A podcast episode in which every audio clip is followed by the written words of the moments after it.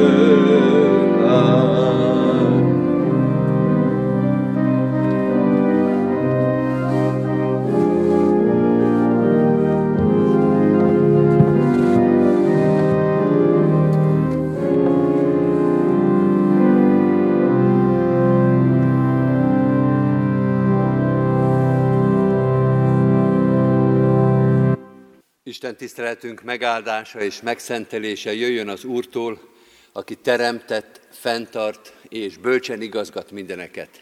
Amen. Hajtsuk meg a fejünket és imádkozzunk. Mennyei atyánk, köszönjük ezt a ma estét is. Minden estét és minden órát és minden pillanatot, amit élhetünk, a te kezedben és a te közeledben élhetünk, a veled való kapcsolatban, tanítványságban, Krisztus követésben. Köszönjük a kiváltságot, hogy az életünk te benned elrejtett élet.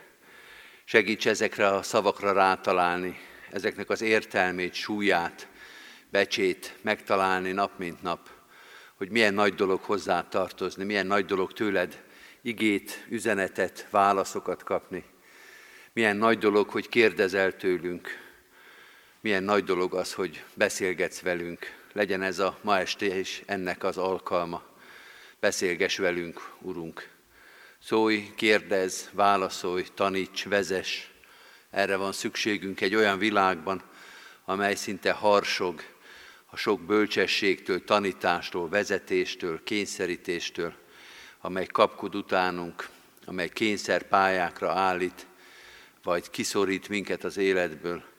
Segíts nekünk rá találni, hogy a helyünket is megtaláljuk az életben, hogy rájöjjünk, hogy az az igaz, és az a szabad, és az a teljes, ami tőled jön.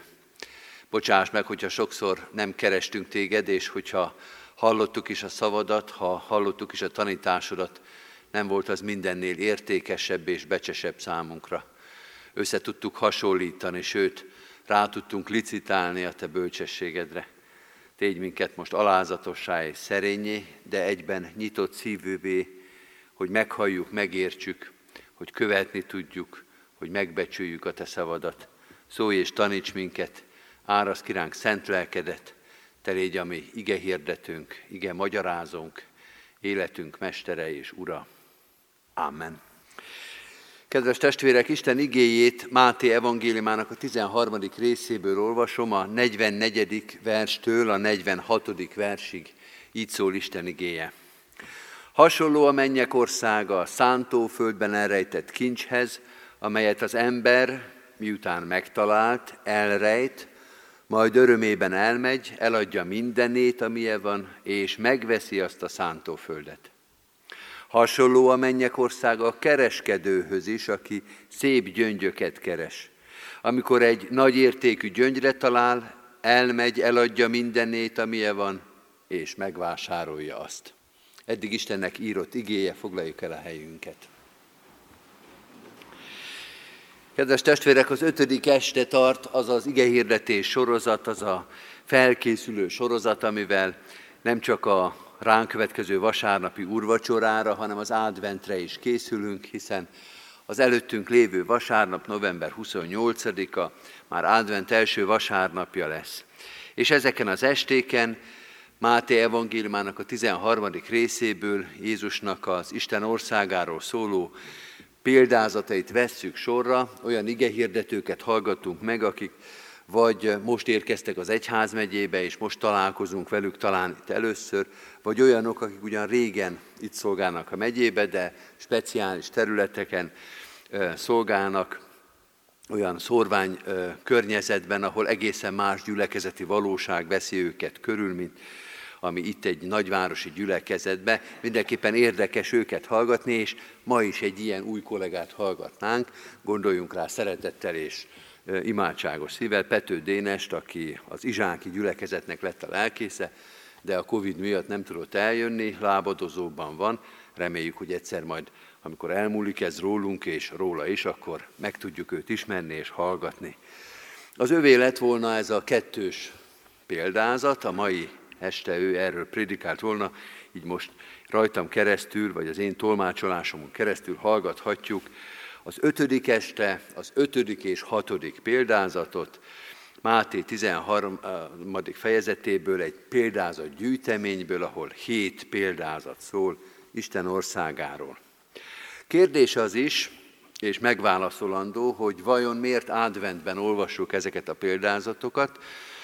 Egyrészt azt lehet mondani, hogy nem csak adventben olvassuk, hanem sokszor nagyon ismert és sokat használt példázatok ezek. De adventben is érdemes, adventi szívvel és füllel olvasni és hallgatni ezeket a bibliai példázatokat, hiszen az Isten országáról szóló példázatok azok tulajdonképpen arról szólnak, amiről az advent, amelyet azokról a dolgokról, amelyek adventben teljesednek ki, az adventben várunk annak a kiteljesedésére, amiről az Isten országáról szóló példázatok szólnak. Jézus Isten országáról tanítja a tanítványait, akiket, akik eh, őt hallgatják, és arról beszél, ami ő benne el is jött, ő benne meg is jelent, Isten országa, és ami számunkra a második adventben a kiteljesedésre vár. Vagyis azt mondják ezek a példázatok, hogy két feladatunk van, amikor elolvasunk egy példázatot, vagy ráadásul nem is egyet, hanem hetet egy héten, akkor minden példázatra úgy nézhetünk rá, hogy két feladat van. Egyrészt várni, hogy ez kiteljesedjen, fölismerni, hogy miről szól majd az Isten országa, de a másik feladat az, hogy felismerni, hogy most mi teljesedett már ki belőle. Most mi jelent már meg. Hiszen ezek a példázatok a már Krisztusban eljött Isten országáról szólnak, tehát nem csak a jövő felé fordítják a tekintetünket, hanem a jelen felé is. Várjuk, de a jelen életben föl is kell ismernünk ezeket a dolgokat. A, ez a kettős feladat nem csak a mai estére, hanem minden estére igaz volt, sőt minden Isten országáról szóló példázatról ebben a feszültségben, ebben az érdekességben gondolkodhatunk. Egyszerre szól a jelenről és a jövőről. Nem mindent mondanak el a példázatok, sőt inkább úgy lehet értelmezni őket, hogy egy-egy dolgot árulnak el, egy-egy újabb információt adnak, Szép lassan haladunk Isten országának a meg és felismerésében, és minden egyes példázat egy-egy új információval gazdagítja, érdekessébbé teszi, teljesebbé teszi az ismeretünket. Egy nyomozás ez tulajdonképpen, egy ilyen lassú felismerési folyamat, amikor már valamit talán sejtünk, de a következő példázat, reménység szerint ez a kettős példázat is, egy újabb információt az eddigiekhez hozzá tud tenni. És azt mondjuk, na most egy picivel jobban értem, most egy kicsit haladtam, eddig is tudtam már sok mindent Isten országáról, de most egy új részlet, egy új fogaskerék kerül ebbe a szerkezetbe. Van is egy ilyen kép a fejembe, egy, egyik kedvenc filmem, a Senki többet című film, amely egy, egy művészet, történet, művészet történészről szól, egy aukció vezető emberről, akinek a figyelmét megragadja egy hagyaték átvizsgálásakor egy kis szerkezet, olyan, mint egy régi vekker, mint egy régi óra szerkezet. És akkor elkezdi ezt vizsgálni, és rájön a hagyaték átvizsgálásánál, hogy ez nem egy óra, hanem ez valami nagyobb, kiterjedtebb szerkezet, aztán arra is rájönnek, hogy ez egy 18. századi valamilyen nagy mechanika, valamilyen nagy automata, olyasmi, mint Kempelennek a, a sakkozó automatája.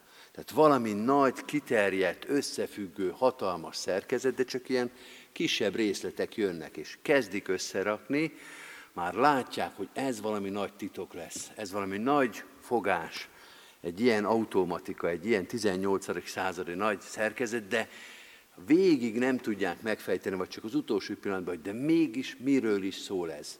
Valószínűleg valami ember alak, de a külső rétege nincsen rajta, csak a sok-sok fogaskerék, és csak a végén áll össze, hogy ez tulajdonképpen milyen bábúnak a, a belső szerkezete is. Így vagyunk az Isten országával is, hogy egyre több részlet, egyre több fogaskerék kerül össze, vagy kerül egybe, építgetjük bele ezt a tudást az eddigi tudásunkba, és egyszer csak a végén össze fog állni, hogy mit is jelent az Isten országa.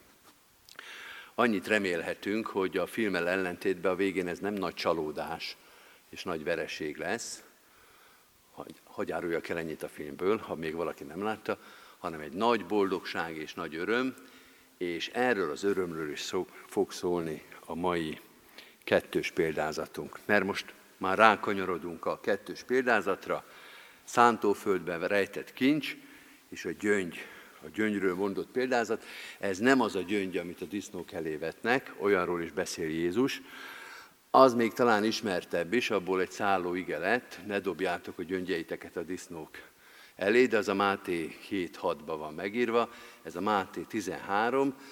Ez egy olyan gyöngy, amit a kereskedőnél lehet megtalálni, egy olyan kincs, amit a piacon, a kereskedelemben megtalálhat az azt kereső.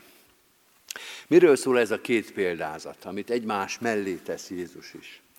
Az első gondolat, amit megfogalmaz, amit, amit mi is megtanulhatunk, hogy Isten országa bár elsőre nem látszik, bár elsőre nem fedezhető fel, mégis itt van, mégis jelen van, megtalálható ebben a világban.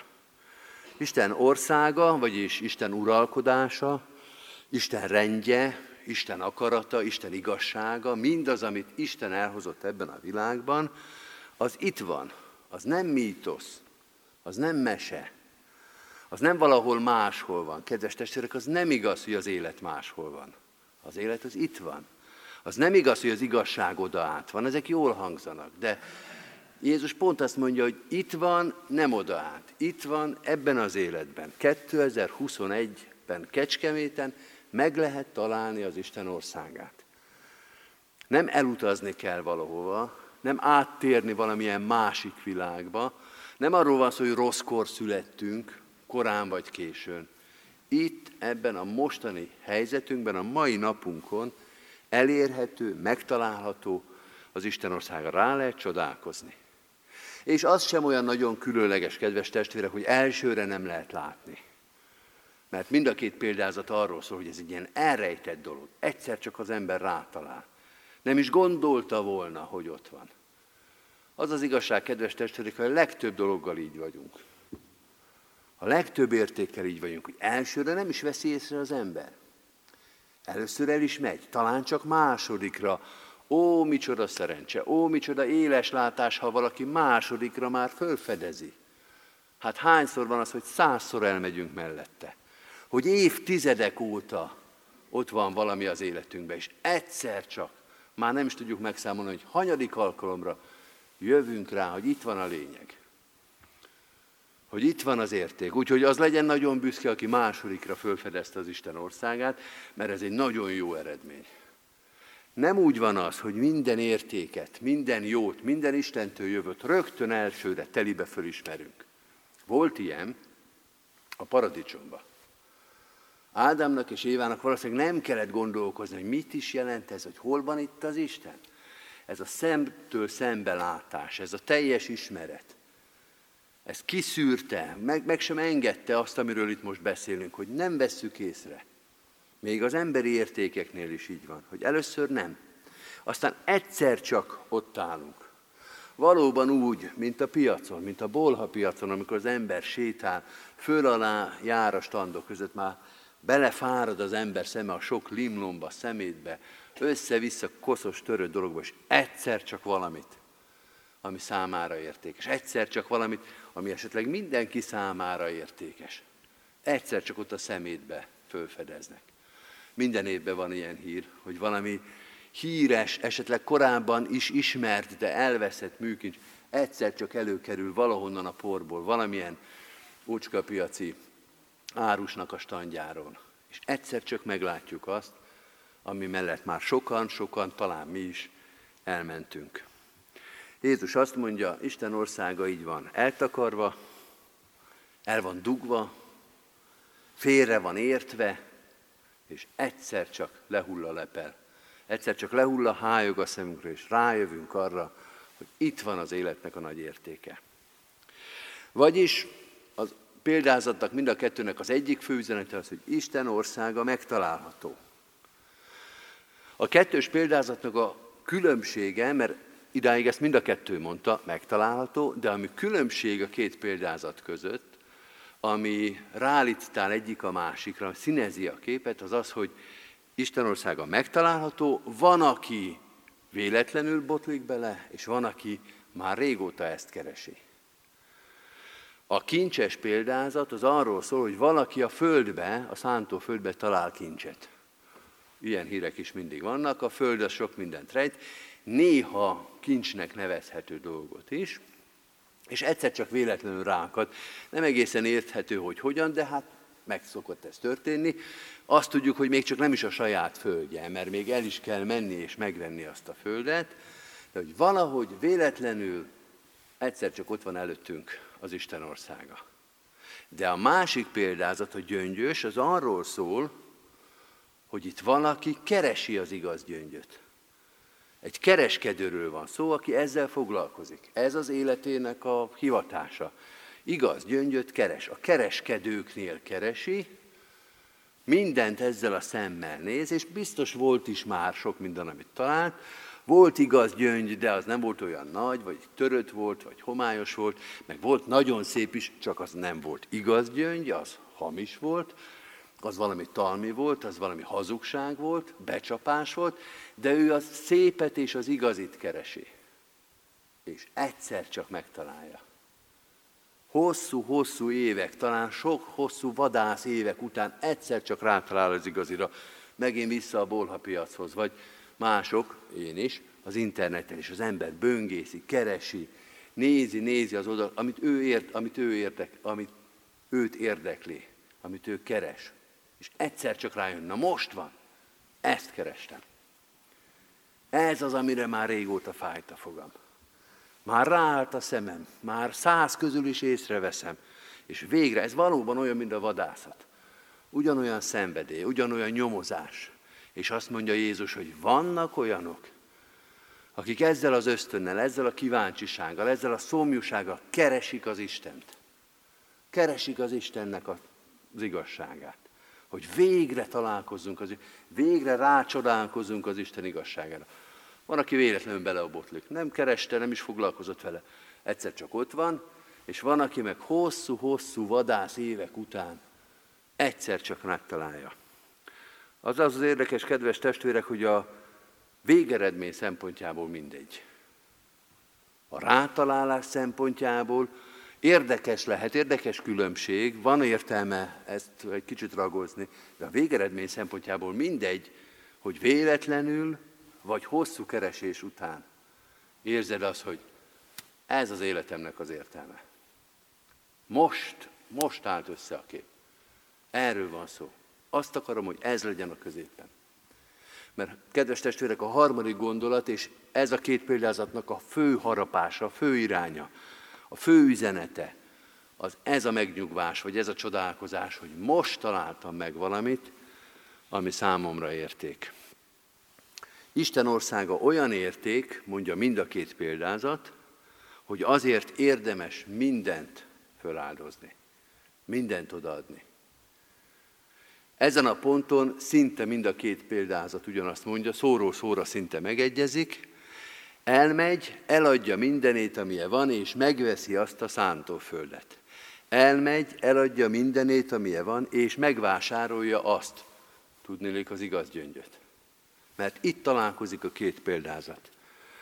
Két emberről szól, minden különbözik, de abban egyeznek, hogy rájöttek, hogy ezért érdemes mindent. És ez egy fontos üzenet, mert Isten országával kapcsolatban Sokszor van az embernek az érzése, még a keresztényeknek is, hogy hát ez bizony lemondás. Hát dolgokat le kell, bizonyos dolgokról le kell mondani. El kell engedni. Van ebben valamilyen szomorkás, valamilyen veszteségélmény. És ez tulajdonképpen igaz is, de ezek a példázatok teszik helyre a dolgot, hogy azért mondunk le valamiről, mert rájöttünk, hogy amit megnyeleltünk, az százszor értékesebb.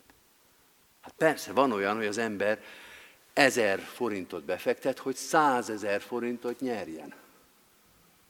És akkor mind a két emberen azt látjuk, hogy most, azonnal, azonnal el kell menni, és izgulni, hogy jaj, nehogy késsünk. Jaj, nehogy későn érkezzünk oda. Gyorsan eladjuk, gyorsan mobilizáljunk, amit lehet, hogy visszaérjünk, és még időbe meg tudjuk szerezni azt.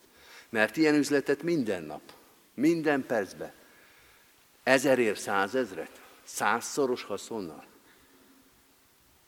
Mind a két ember azt mondja, hogy ezt látják őt át. És nem fanyalognak, hogy ezer, ezerről lemondani, ezer jót elengedni. Mert nem ez a lényeges, hanem a nyereség. És ha a nyereség ennyivel több, mint a befektetés, akkor az ember nem azon fanyalok, hogy mit vesztett, hanem azon örül, hogy mit nyert. Azt mondja Jézus ezzel a két példázattal, hogy az Isten országában, az üdvösségben, a mennyek országában nem fanyalogni fogunk. Nem savanyú képpel ülünk ott a sarokba, és sajnálgatjuk, hogy jaj, mi minden veszett el ott a földi életbe, hanem pesgőt bontunk, hanem ünneplünk, hanem azt mondjuk, hogy megcsíptük, megragadtuk, mi vagyunk a győztesek. Mind a két példázat ebbe az irányba akarja az ismereteinket kibővíteni, hogy az Isten országára találni, az nettó nyereség, az jó dolog, azért ünnepel az ember, egész életébe áldja az Istent, hogy ezt megtalálta, hogy végül is az övé lett. Kedves testvérek, ez a két példázat tulajdonképpen egy gondolat, ez a kettős példázat erről ad számot, és ezzel bővíti az ismeretünket, hogy Isten kincsét ebben a világban megtalálhatjuk. Van, aki keresi, van, aki nem keresi, egyszer csak belebotlik, de ez mindegy. A lényeg az, hogy fölismeri. Hogy fölismeri és megbecsüli, és azonnal lecsap rá. És azt mondja, Uram, hálát adok neked azért a napért, amikor rányítottad a szememet erre az értékre. Legyen ez a mai nap, ez a mai advent, vagy bármelyik pillanat, amikor ezt megtaláltuk, életünk legboldogabb és legszebb napja. Amen. Válaszoljunk Isten igényére a megkezdeténekünkkel, a 284. dicséretünkkel. Annak énekeljük a hatodik, hetedik és nyolcadik verszakát. Hatodik így kezdődik, teremts új szívet hát mi bennünk. thank you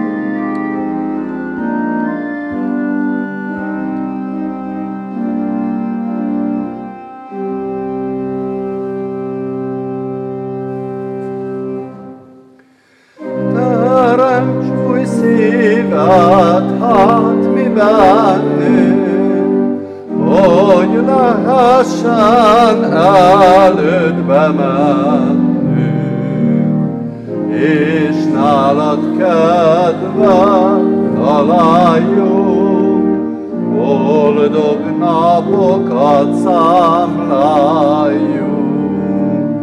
E felden üldülj esztendőben. Lelkis testi áldások adja, egeidnek gazdag harmadja. Szálljon mennyből éveidre, tulajdon teremtésidre. Kék tőled várnak minden jókat. Ó Jézusért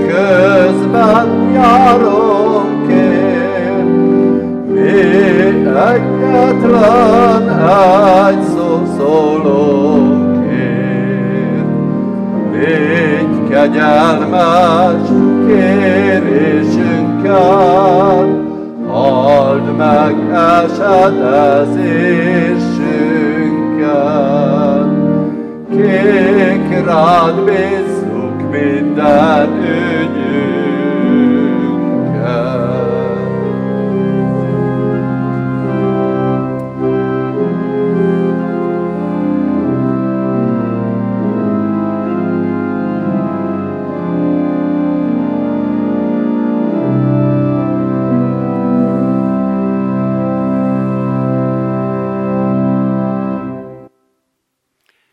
Helyünkön maradva hajtsuk meg a fejünket imádságra. Mennyei atyánk, áldunk téged ezért az ajándékozó szeretetért és gazdagságért, amelyel sokkal-sokkal többet hoztál és akarsz adni, mint amit elképzeltünk, reméltünk, amit arányosnak éreztünk volna. Azt gondoljuk, hogy tudjuk, mi a gazdagság és mi a teljesség, hogy mi az érték, és amikor te szembe jössz velünk, amikor megtalálsz minket, amikor felvillantod a te ígéreteidet, akkor jövünk rá, hogy százszor és ezerszer többet készítettél számunkra, mint amit el tudtunk képzelni. Urunk, áldunk és magasztalunk ezért, és bánkódunk azért, hogy ezt sokszor vakon és érzéketlenül elfelejtettük, letagadtuk, nem mertünk bízni benne. Tíz körömmel ragaszkodtunk a saját értékeinkhez, a saját jóságunkhoz, a saját magunk által létrehozott dolgokhoz. Nem tudtunk elengedni egy kicsit azért, hogy megnyerhessük a nagyot. Tégy minket józanná, reménykedővé, bizakodóvá, hogy az egész életünk meggazdagszik azáltal, hogyha veled járhatunk, ha veled találkozunk, hogyha meglátjuk a te országodat itt, 2021-ben is Kecskeméten, a saját életünkben, a saját hétköznapjainkon, a saját környezetünkbe. Hadd éljük át annak az örömét, amit ez a két példázat mond, rájönni arra, hogy az egész életünket megnyertünk általad és benned. Hadd járja át az életünket ez az öröm akkor is, amikor egyébként a körülöttünk lévő világ nem nagyon ad okot és erőt az örömre, félelmek, szorongások, bizonytalanságok, kiismerhetetlen és kiszámíthatatlan jelen és jövő, mindez megrémíti az ember szívét és életét. Segíts, hogy ne felejtjük el a te jelenlétedet sem. Annyi minden van jelen ebben a világban, aminek nem kéne.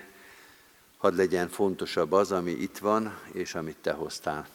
Így kérünk, áld meg az adventünket, most az előttünk lévő úrvacsorai közösségeket, de egész ünnepi időszakunkat, az Isten tiszteleteket, a találkozásokat, az egymásra gondolást, az egymásért mondott imádságot, azokért, akikkel nem találkozhatunk, akiktől elszakít ez a mostani helyzet.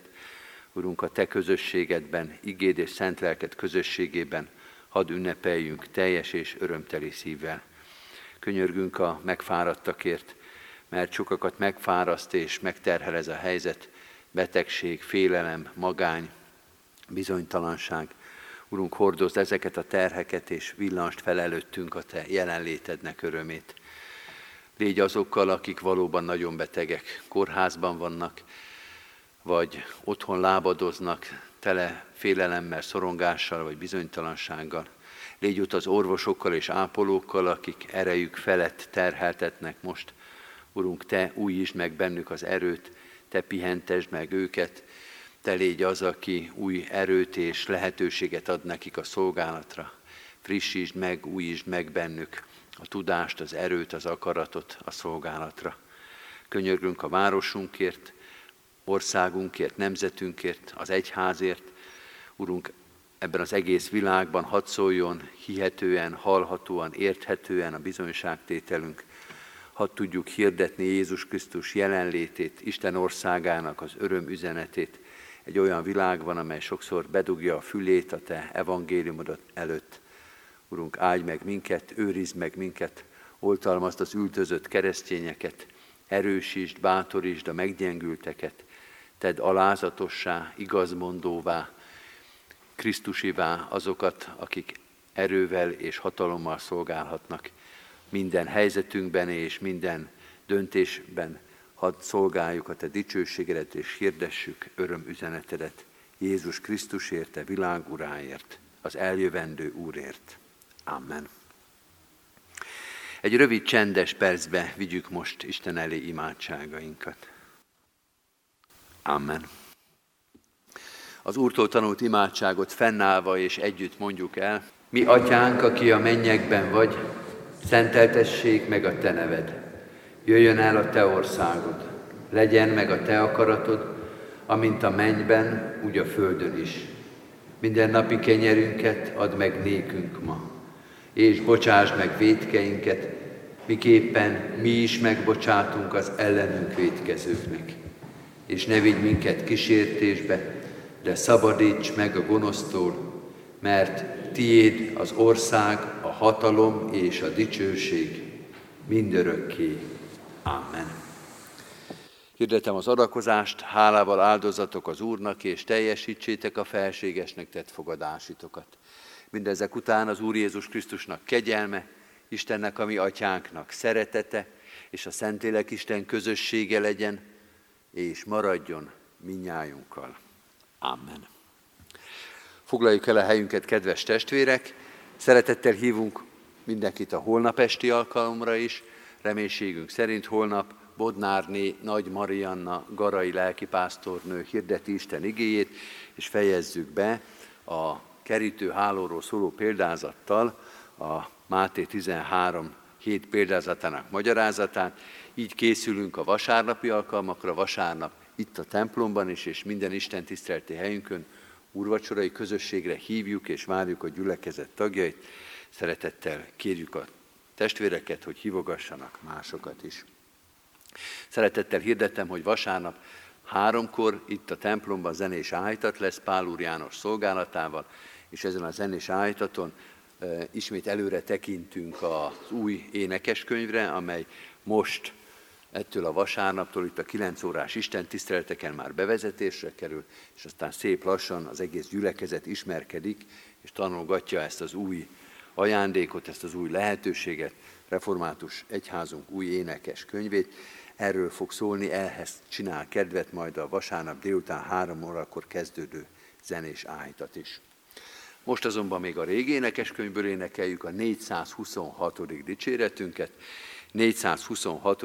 dicséretünk, mind a négy verszakát énekeljük el.